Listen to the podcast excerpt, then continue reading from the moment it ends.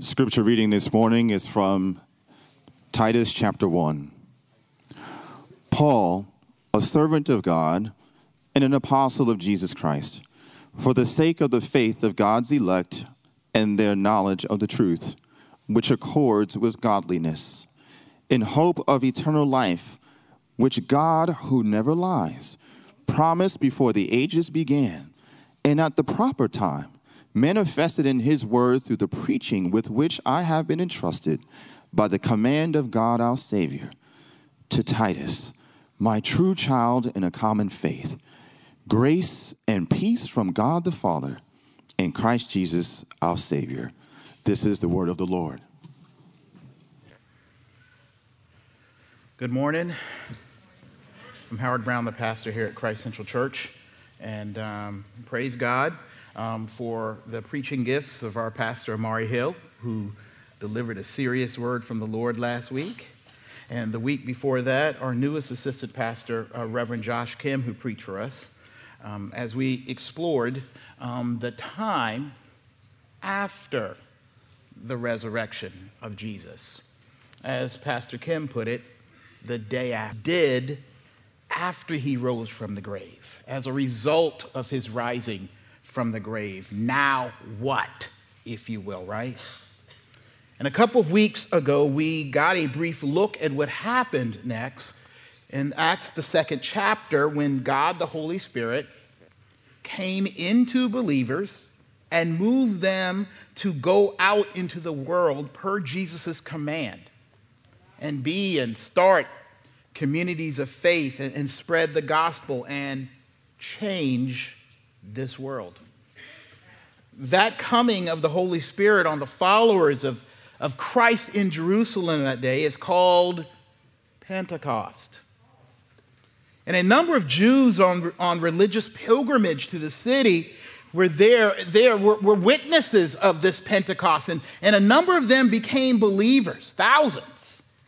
And among the newly converted witnesses was a group of Jews from the island of Crete, which sits in the Mediterranean Sea, almost equal distance between Greece and Turkey and, and north of Africa.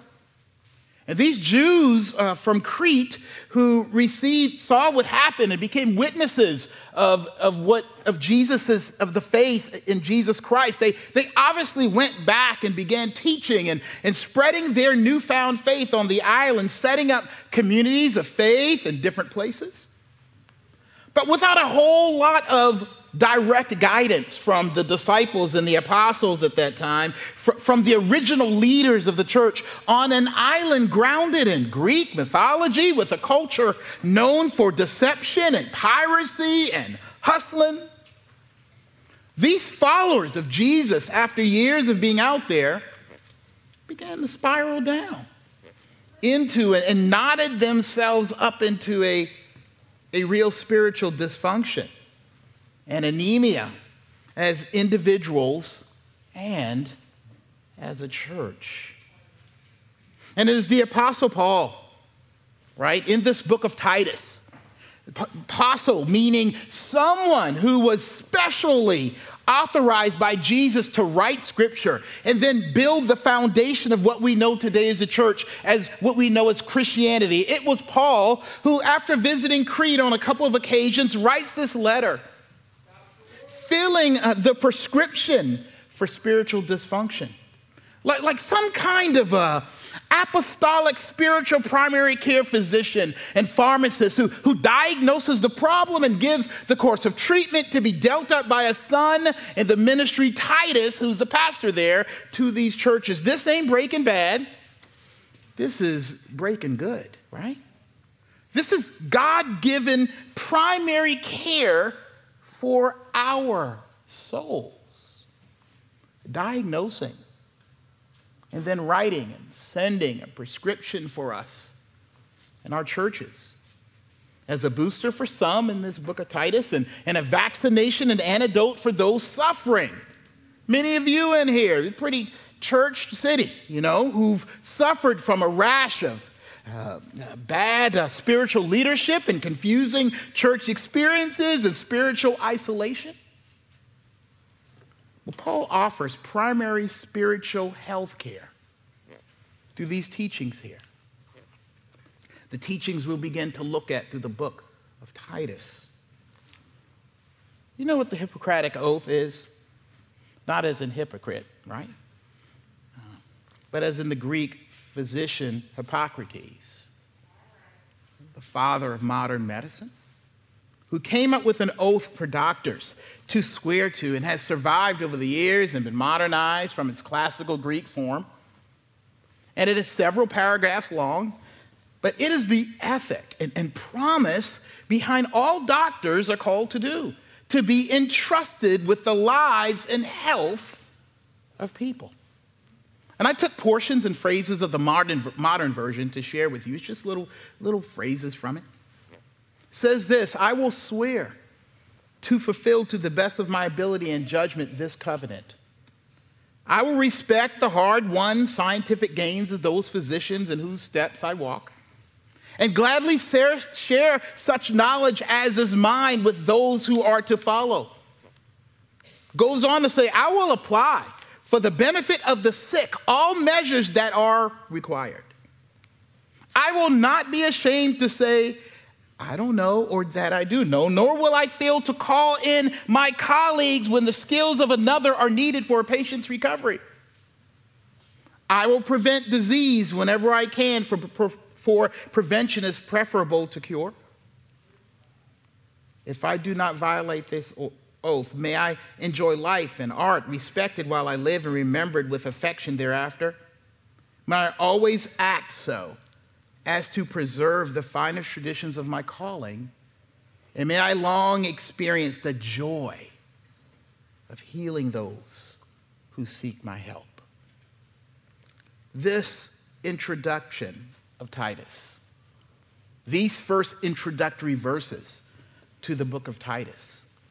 It's like the Hippocratic oath for the primary care of our souls through the words of the Apostle Paul, which are the words of God to us, given so that we can trust what he is about to tell us in the body of this letter as being good for us. Because as we go through this book, let me go and tell you, there will be some difficult for us to trust and believe treatments that we need for our personal and communal faith, that we need to be a healthy church. And so, Paul, speaking the words of God, is like this primary care physician who knows you and is for your spiritual health and survival and, and, and all that he does and all that he will, right? And, and all that he is, he promises, he oaths, he vows before God that by these words, three things we're going to look at today. Vows this and what we'll get in this book as we go through it. He vows that you would live in the faith, number one. Secondly, that you will live with the knowledge of the truth. And finally, that you would live in the hope of eternal life. The faith, the knowledge of the truth, the hope of eternal life. The apostle says in verse 1 that God wrote these words through him, right? For the sake of the faith. By saying the faith of God's elect, it says here, the apostle is not trying to get us into an argument about predestination. He is saying, I am writing this for you on this island uh, in Crete, in your faith here in Charlotte, all disconnected and discombobulated, right? I am writing this for you to be connected, to reconnect to the story of faith that we see in the Bible the history and, and story of God and people he has decided to have relationships with, to be his people, people he's decided to be his children, his bride, his loved one. And it is this story that is the faith. That Paul is committed, the scripture is committed to connecting and reconnecting people to, who, who, who have lost their way or, or may feel spiritually deserted and without spiritual heritage, to connect them back to this and to this for the first time in their lives. The faith, in large part, refers to the narrative, y'all the, the spiritual current, the spiritual tides, the eternal saga that if you become a believer, you are and become a part of, that the story of the Bible, these words within, become your words. The words he's about to give in this letter in the book of Titus, they are for you. This is your father speaking to you. This is your letter, right? For spiritual dysfunction. And, you know, and for those who are in spiritual dysfunction, don't you understand that you are simply, have been simply drifting in the meta narrative of God without knowing the Lord or, or recognizing God as your Lord and Father? Paul is saying, Coming to the faith means the God of all the Bible and creation becomes a part of your spiritual heritage and your spiritual inheritance. Where in this story, you become a key character, a family member in the multiverse of God's relationship with people, where you connect and engage it instead of just watching and being carried along ignorantly by it. I must admit, I'm amazed at the Marvel empire, comic books, and now the movies. When you have three main, is it three Avenger movies or four? The, of the Avengers now. I'm not talking about them individual joints. Four. See? I know what I'm talking about. You have four main Avenger movies where you see all the superheroes together and then in between these group films, you get these individual stories, right? That connect into the mind and message of the late, great Stan Lee. Well, if any of these individual heroes or stories, right, in this latest installment of, of, of, the, of the movie version of the Avengers didn't connect, right, didn't come together in a single storyline of some sort, don't you understand their individual movies would be a flop? It would be impossible for us to suspend our disbelief, to, to, to, have faith without the connection and synthesis with the main themes and ethic of the big story. And it makes sense that the apostles calling these Christians to, to, to faith, seeing that they were literally out on an island for three decade, decades, trying to live it out mainly on their own. They had grown dysfunctional by creating their own spiritual heritage and their own ideas about how the story goes. Don't you understand? It is impossible for you and me to be faithful. If our lives are not connected, our, our spiritual lives don't find rooting and grounding in the bigger story of the faith of God's elect we see in this Bible. In our spiritual dysfunction, we, without being connected spiritually or, or to the whole story or to the people of the story in the church, if you will, in this community of faith, you're, you're kind of, your stories have no home. Right? You're, you're like a one chapter, one volume faction, right? Could you imagine a zombie movie with just one zombie? It would be a flop. I wouldn't watch the one zombie thriller right? A zombie's a horde, right? Okay, we're not getting into that. But your show, right? Your personal faith, your spirituality that you've created on your own, just floating out there with no big narrative that God has given you, the Creator has given to you, right? Like any show like that would be in risk of being lost or canceled, or discouraged, or failed, or fault, faulty. This faith and, and, and, and spiritual, get, spiritual life gets impossible to believe, and, and God gets harder to trust, and, and we get all twisted and weird and can't live it, live it out because we are not connected to and, and live in a community of faith, the church that in turn connects itself to the Bible, to that story, to that narrative, to that God that always has been, to this living faith story of God's love and salvation and relationship with broken people like you and me. And I emphasize living. Because the Apostle is not talking about just doing the Christian version of Ancestry.com, right?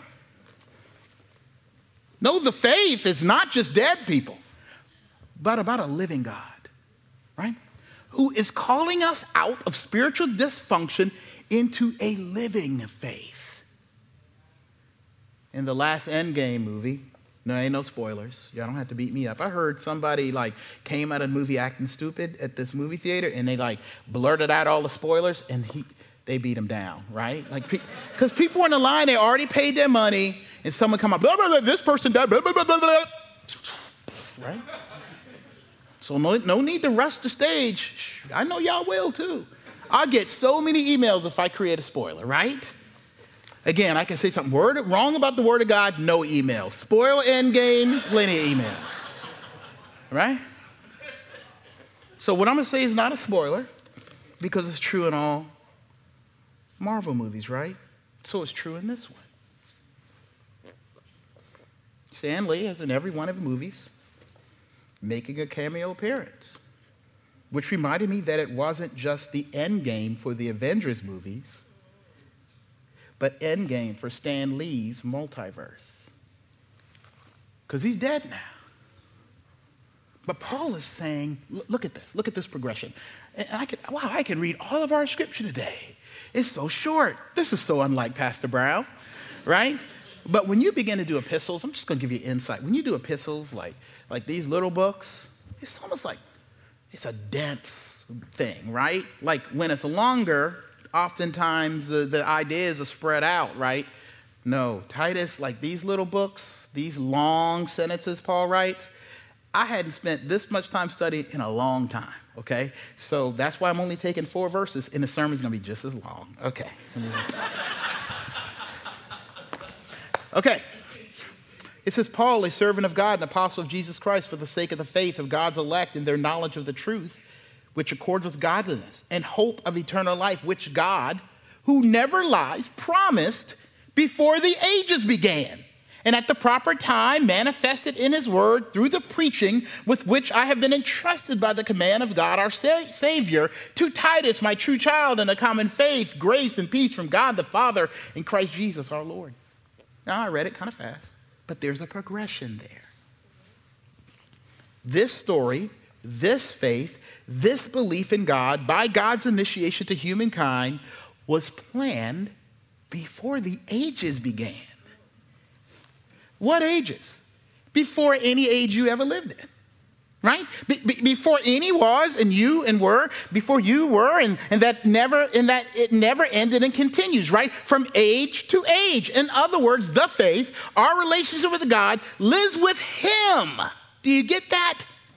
And, and, it, and, it, didn't die with Moses and Noah and, and them when they died, right? But so when we see their stories and recognize they died, that story, that faith, that movement of God in the lives of human beings that we read about in Scripture, it did not die with those he worked with. For the, to, in those that we see in the Bible stories. But Paul is saying it continues in the resurrected Lord. And now the same faith, the same work of God is alive and active to connect our lives. I know it's hard to believe.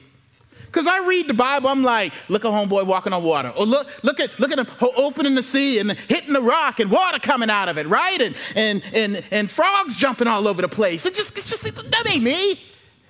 Right? No, isn't me, but it's the same God right? Witnessing Jesus walking around and, like I preach, catching fish for you and, and cooking it for you, right? All of that, the, the, that's great. But he, that ain't our story. No, it's not the exact story, but it's the same Savior. Because He lives. And so faith is alive because he is alive, right? And, and, and, God, he's able to connect our lives and change our broken and sinful spiritual dysfunction and bring spiritual health to us. So we're not trying to read a dead story and make it live. Right? Like they went back and look at Stan Lee's old comic books. Hey, we're to make a movie based on what he wrote. Too bad Stan can't be here to help us, right? No. And so when we consider that our spiritual dysfunction comes out of a lack of continuity and connection to the faith, it makes sense why Paul follows living the faith with the second part of his spiritual primary care for those Cretans and for us living in the knowledge of the truth. Look again at verse 1. Paul, a servant of God and an apostle of Jesus Christ, for the sake of the faith of God's elect, we talked about that, and their knowledge of the truth which accords with godliness. Come and stop right there. Now, CBD. Uh oh, controversial. I'm gonna have to keep talking, right? So, CBD is the latest health craze out there for many of y'all. I see y'all in that long line at Earth Fare waiting for them to open that thing with the key. And I admit, kind of like, hey, you know, we don't know what's going on. You know, you get the, the real cool earthy person opening the thing up, explaining. Anyway, keep going. And, and I admit, Kelly and I went to one of those CBD stores right here on Central Avenue. And also, admittedly, it was not our scene, y'all. We have never been cannabisites. Never, right? Recreationally or medicinally. But we were like, hey, everybody's talking about it. You know, it's Central Avenue, good witness. Let's go see what's going on. You having a hard time sleeping? Me too. You got pain? Me too. Nerve issues? Let's go. I got to see what this is about, right? And we were listening to this dude. He got the big, he got the shirt with the reefer like plant on it, leaf. Everybody got a hat, a tattoo with weed on it, something. They got the little buds, they got everything in there. I didn't even grow up in a drug culture. I never even smoked weed in my life, but I'm looking around thinking, man, this must be the way it is, right? Gummy bears and honey and popcorn and, you know, uh, brownies. Some of the stuff y'all already familiar with, many of you. He talks about how it can help with sleep and certain pain. And you anxious? Of course I'm anxious, right? Anxieties. And, and then I came out thinking, this must be the miracle drug. And then later I looked up these articles online, written by MDs on CBD and spoke to my own doctor. And there are all kinds of contrary statements, y'all. And how it's not regulated or completely tested by the FDA, and you might be getting that suggestive placebo effect. This stuff will really work, and it's all kind of sneaky. And if you, you know, when you do something sneaky, and hey, man, the man, the man don't want you to know about this, right? And you take it, you're like, yeah, I feel better already, but you don't, you don't know. I just gave you sugar pill, right? I feel, oh my God, I, I never felt this before. I'm free. I got it. This is the, and then you go tell others and it spreads. Yeah, right. You don't know how much, they say you don't know how much CBD you're actually paying for. There's no regulation paying high prices for, and that stuff's expensive. And, and you, it could be a lie. And then the next article about how the government and pharmaceutical companies are trying to suppress the truth and oppress us from doing our own natural medication, that kind of gets you going, right? And its medicinal effect because if you open up a market that will kill their profits and, and, and, you know they won't like that and this article and that article and the same is true for most almost everything right remember food when, when, when eating a big piece of meatloaf was good for you Is fat good or is fat bad? We can split the room in half like Democrats and Republicans. We'll be split down the middle, right? Are carbs good or are carbs bad? Are grains good or grains bad? Is keto good or keto bad, right? Is bacon good, delicious, but good or bad? Is aspirin good or bad? And then you got the pharmaceutical companies. Man, you know this is a mess. They trying to control stuff. You know, it, it's a conspiracy. You know what we call that information? Knowledge. You have knowledge about a lot of things, especially in the social media age. Data and words and theories processed by your receptors cognitively and emotionally, and in some cases spiritually. And based on whether we believe, we take faith in it or not. Right? So we will determine how and whether we act on it or that action will have a negative or positive effect on us in some way. So you read, you get some knowledge, you're like, yep, I believe that. I'm gonna start smoking this, I'm gonna start drinking this, I'm gonna stop eating this. And then, you know, you take faith in it, You're feeling good about yourself, you live in the faith. And then in the end, who knows? You go to your doctor, uh, something ain't right with your blood work. Right? Go get that job. Um, something's showing up. Is it poppy seeds? Right? What's going on? Yeah, it's poppy seed bagels, right? Well, I'm skipping around up here. it's poppy seeds. Okay, so too much coffee. All right, so and, Paul, so it, it, it's, it's information, right? It's knowledge. But listen what the scripture says. And Paul knows that this applies to the spiritual lives of people in, in, in Crete, in our lives. That they have heard and have knowledge of things that have determined and caused unhealthy behavior and actions in spirituality that Paul recognizes. But Paul adds this in his gospel Hippocratic oath, right? that he is committed that they get the knowledge of what? Do Y'all see it? The knowledge of the truth. Ah, there it is. The difference. Not just knowledge, not just information, not just spiritual clickbait, right? That leads you on an unhealthy, wasteful wormhole of unfillable expectations, but truth and that knowing that truth, the truth, will lead to godliness, aka spiritual health and faith.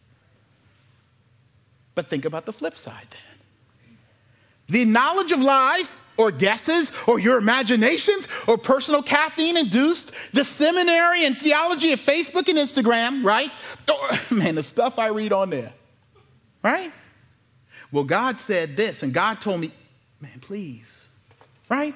Or just making truth out of your personal desires and feelings. I do it all the time. I feel so confident about something. I feel so good about something. I feel so convinced, and I fill my life with the knowledge of something that isn't completely true. And then that's why Paul says it leads to godliness when you know the truth. But think about what lies lead to. Sometimes we just are convinced by what's popular. Everybody's doing it. It may produce spiritual side effects and complications and will not only bring dysfunction to your life, but as many of you have seen, noticed, and experienced dysfunction within the churches. You know how hard it is to try to make sure you do things in a worship service or in a church with the knowledge of the truth? Let me tell y'all, I got like a million feelings about the way I want things to go many of which are going to benefit me directly, right? And my friends, right? And those things are the things that cause, cause lies and, and, and doctrines and, and theologies that aren't right, but came out of the personal desire or some falsehood of one or two people.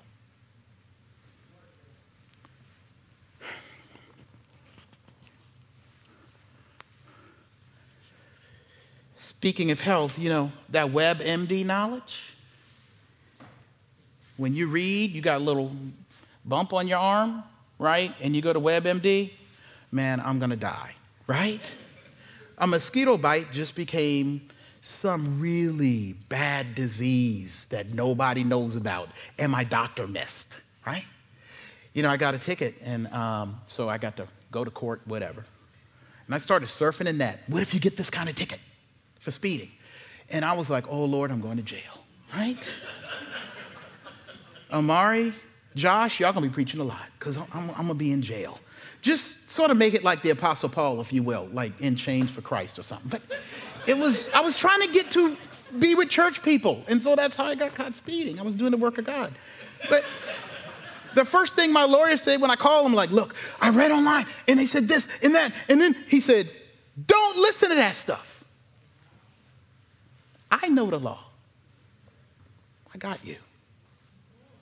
And so, by declaring this in verse 1, Paul, a servant of God and an apostle of Jesus Christ, just a little bit, Paul is saying and vowing and promising, I am a servant of God. The one who, God, the one who made your soul, the great physician. I am not here to tell you what I think. And in one, some translations, he is a slave and servant and apostle of God. I am here to do and tell and give you what the Lord thinks. This isn't my blog or my podcast.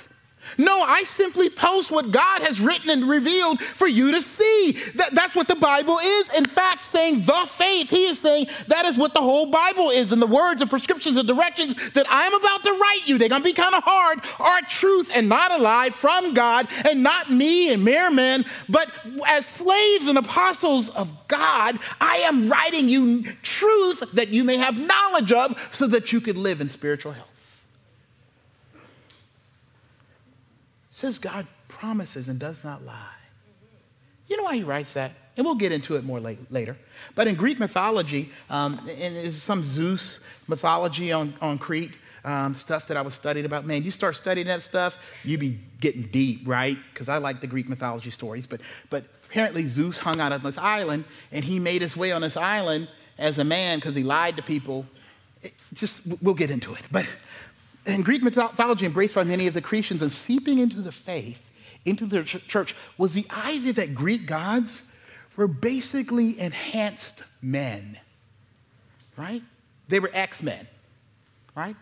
Humans. And so they would use their powers to deceive and persuade and straight up lie.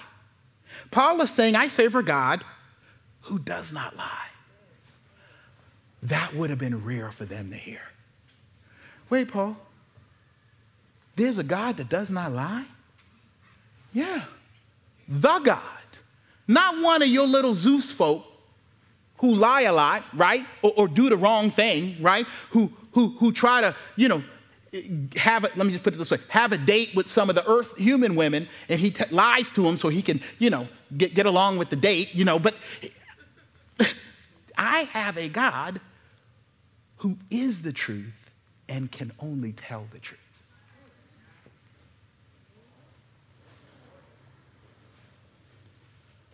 The truthful living, healthy and holy, with the H and the WH, holy. And he's saying this letter, this whole book, this whole story of God's work through history and in Jesus Christ is that promised truth. What can I say, y'all? Here it is in black and white. The knowledge of the truth, y'all. Here it is. As Paul says, coming through the preaching of the word, the knowledge of the truth in the ministry of the church, so you and I can, can stop living harmful to ourselves and to others, non truths and untruths and lies. If you're believing lies, it comes out in your life, which means even believers don't always work in the knowledge of the full truth. Or otherwise, you would have a completely godly life. Paul is saying we keep digging into this word. We keep following lines of correction and discipline and discipleship and growth and learning the knowledge of truth because it definitely affects how we live. And we will peel that onion as we go through Titus and, and as you go through your various community groups and get all deep and start crying and all that. That's good stuff. That, when you peel an onion, you cry. That's good. Some of you are in gatherings and Bible studies. But something else doesn't lie the way you live your life. What does it say? Is it true? Is it consistently godly? Let me answer for you no. You need the God who does not lie to speak to you in consistent ways all the time. But Paul does not stop with knowledgeable and good behavior and living right and true. A lot of people do that.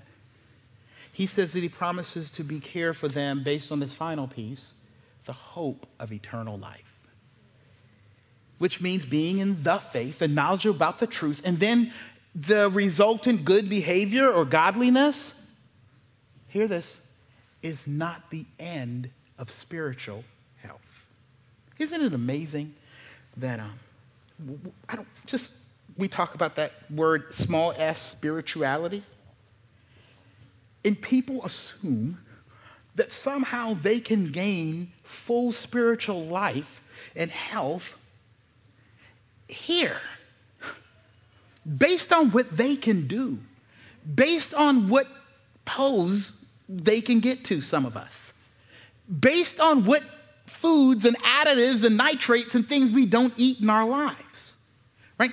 Based on how honest we are with each other, based on how incredibly we are in the social justice world. Like, like, like somehow that's the end of it. But Paul says, no. The end of it is the hope of what?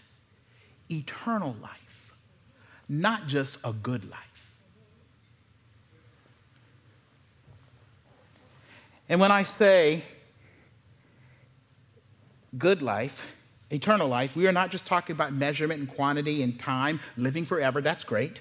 We understand that heaven, oh, wow. But quality, y'all.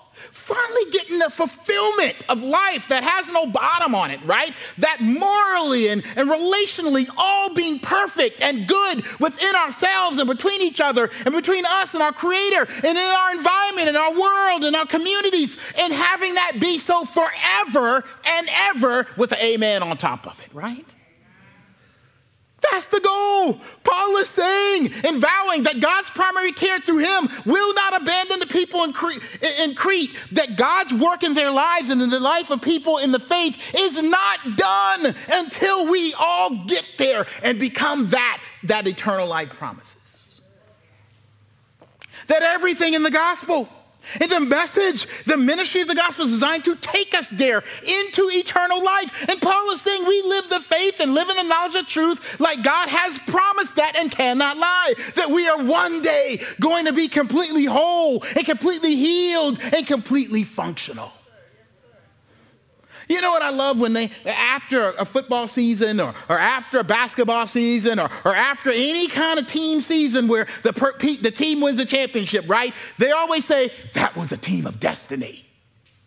And they go back and they show games or situations where they should have lost and they didn't right? One, like a ball goes off somebody's helmet and it lands in somebody's hand and they fall in the end zone, like an accidental touchdowns, a bad call by the ref that got you the victory, and they say, that was a team of destiny.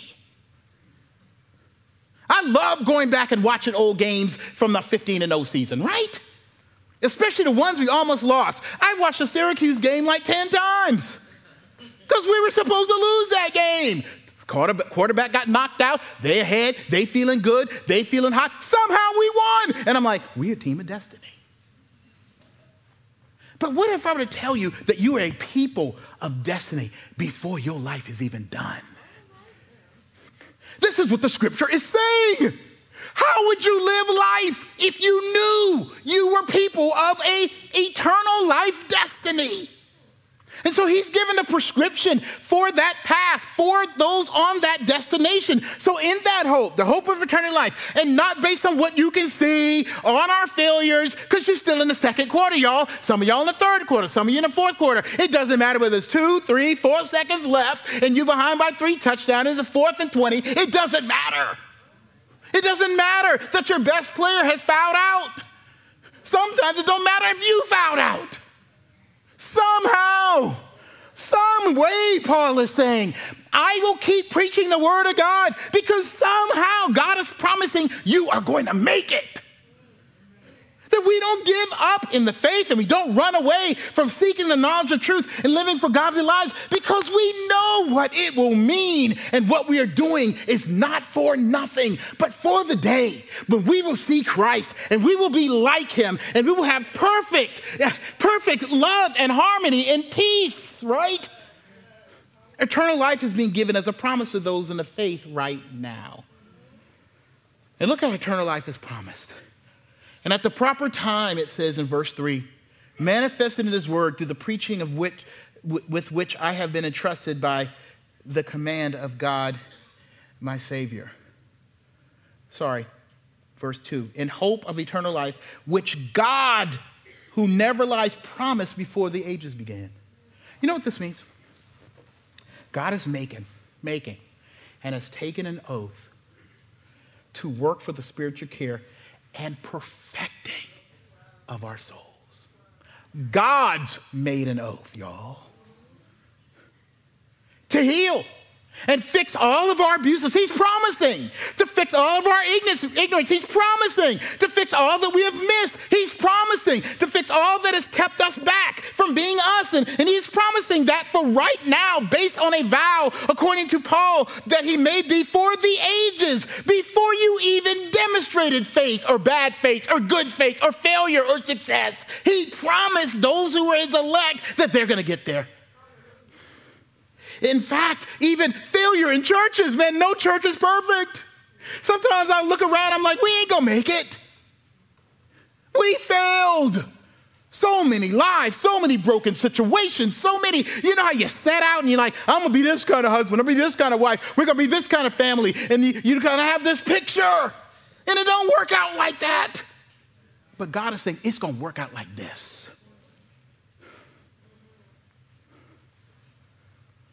He's going to save us. In fact, the last line of the classical old school Greek Hippocratic oath says this. Oh, it's so awesome.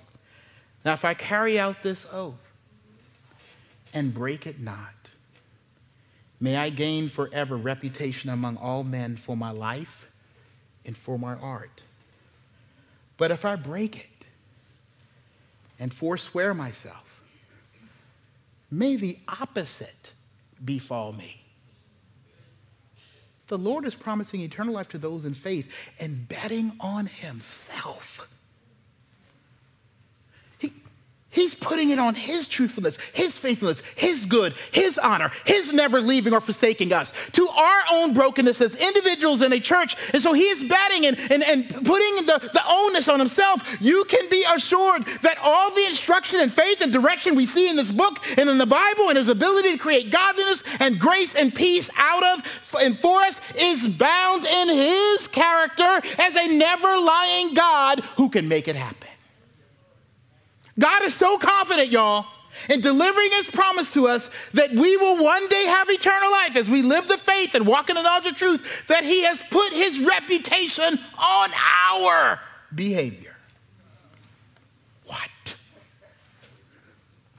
They're going to be all right. See? You mean you're a bad kid? God got a bunch of bad kids. It's y'all, right? And sometimes y'all good kids, sometimes. And God is walking around like the proudest parent on earth. Right? You, you, you, ain't even made the honor roll, right? You ain't even, you, you in detention a lot. And he got the sticker on his car. I got an honor student. How? God is not deceived. God is not a liar. Right? God's not fooled by you. God is confident in his grace and peace for your soul. Now you can ride in that car, honor student, everybody looking at you. That bad kid ain't no honor student.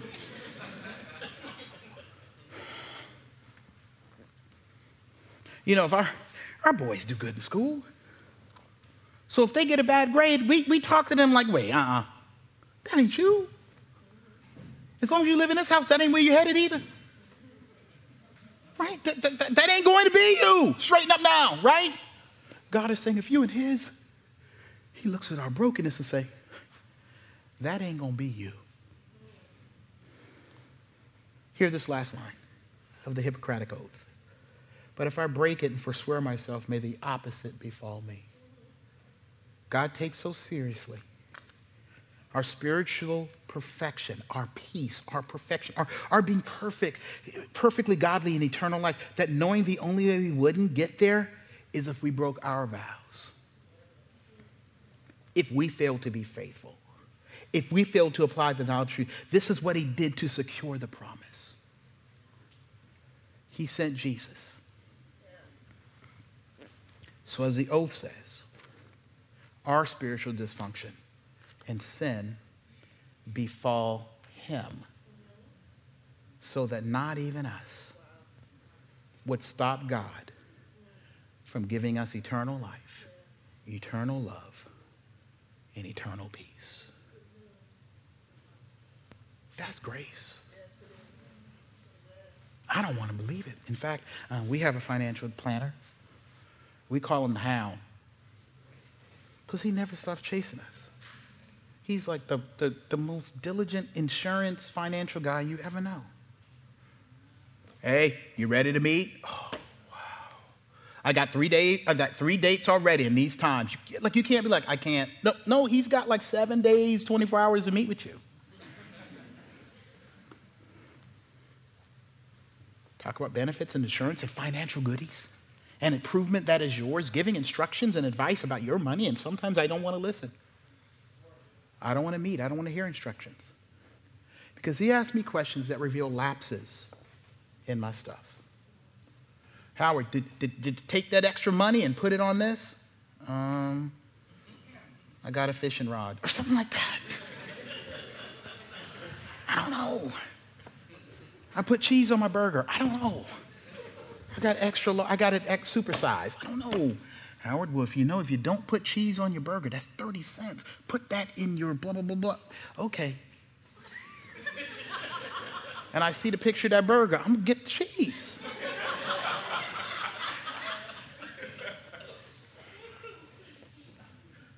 I don't like talking to him because he asks me these questions and my heart drops. And so when I see his name or his email, I'm like, mm-mm. I don't have good news. I ate a lot of cheeseburgers this month. I don't even like going to the doctor sometimes unless, you know, y- y'all know y'all go to the dentist, y'all brush your teeth and floss before you go. Be like, do you floss? Yes. well, why your gums so bloody? Uh, uh. why are they so swollen? First time floss ever touched them things, right? The dentist knows. Our lives, our spiritual lives, our church and churches are dysfunctional, unhealthy mess sometimes. But Paul is saying God is the hound of heaven. Because his grace and love for you and me, as he says, said, grace and peace to you in Christ Jesus, his promise to make us right and deliver on the benefits that are ours in Christ, Christ, many that we have failed to behave well with, does not end your failure. Because you know what he's calling to tell you? You took your benefits and you squandered much. You failed. All these benefits are yours, and you didn't take advantage of them. Grace and peace to you through Christ Jesus. He paid into your benefits. And eternal life, that ultimate retirement, is yours. That's what you get when you get into the Word. Yeah, it's going to be a little heartache. I promise you, when we go through Titus, you're going to be like, no. Any part of the Bible, when I, you know, gospel is we're sinners, right? That's the first part. We got to get through that, y'all. Everybody in this room is sinners. But Jesus, God is a redeemer and lover of sinners. And he pays into their squandered accounts.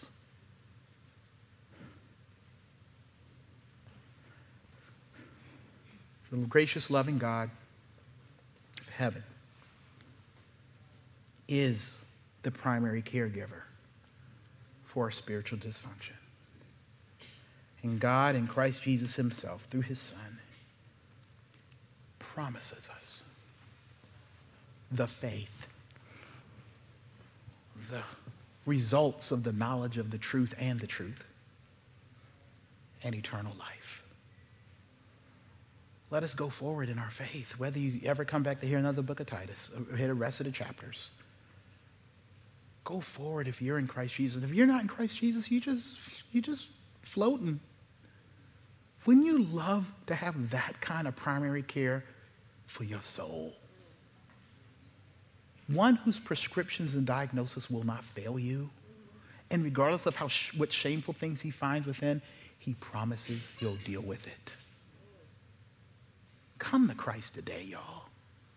Some of you believers, come back. I know there's been a lot of dysfunction.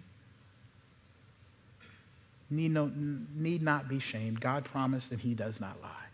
Grace and peace to you through Christ Jesus. Let me pray. Heavenly Father, thank you so much that you care for our souls. Oh, we live in a lot of lies. It's so difficult.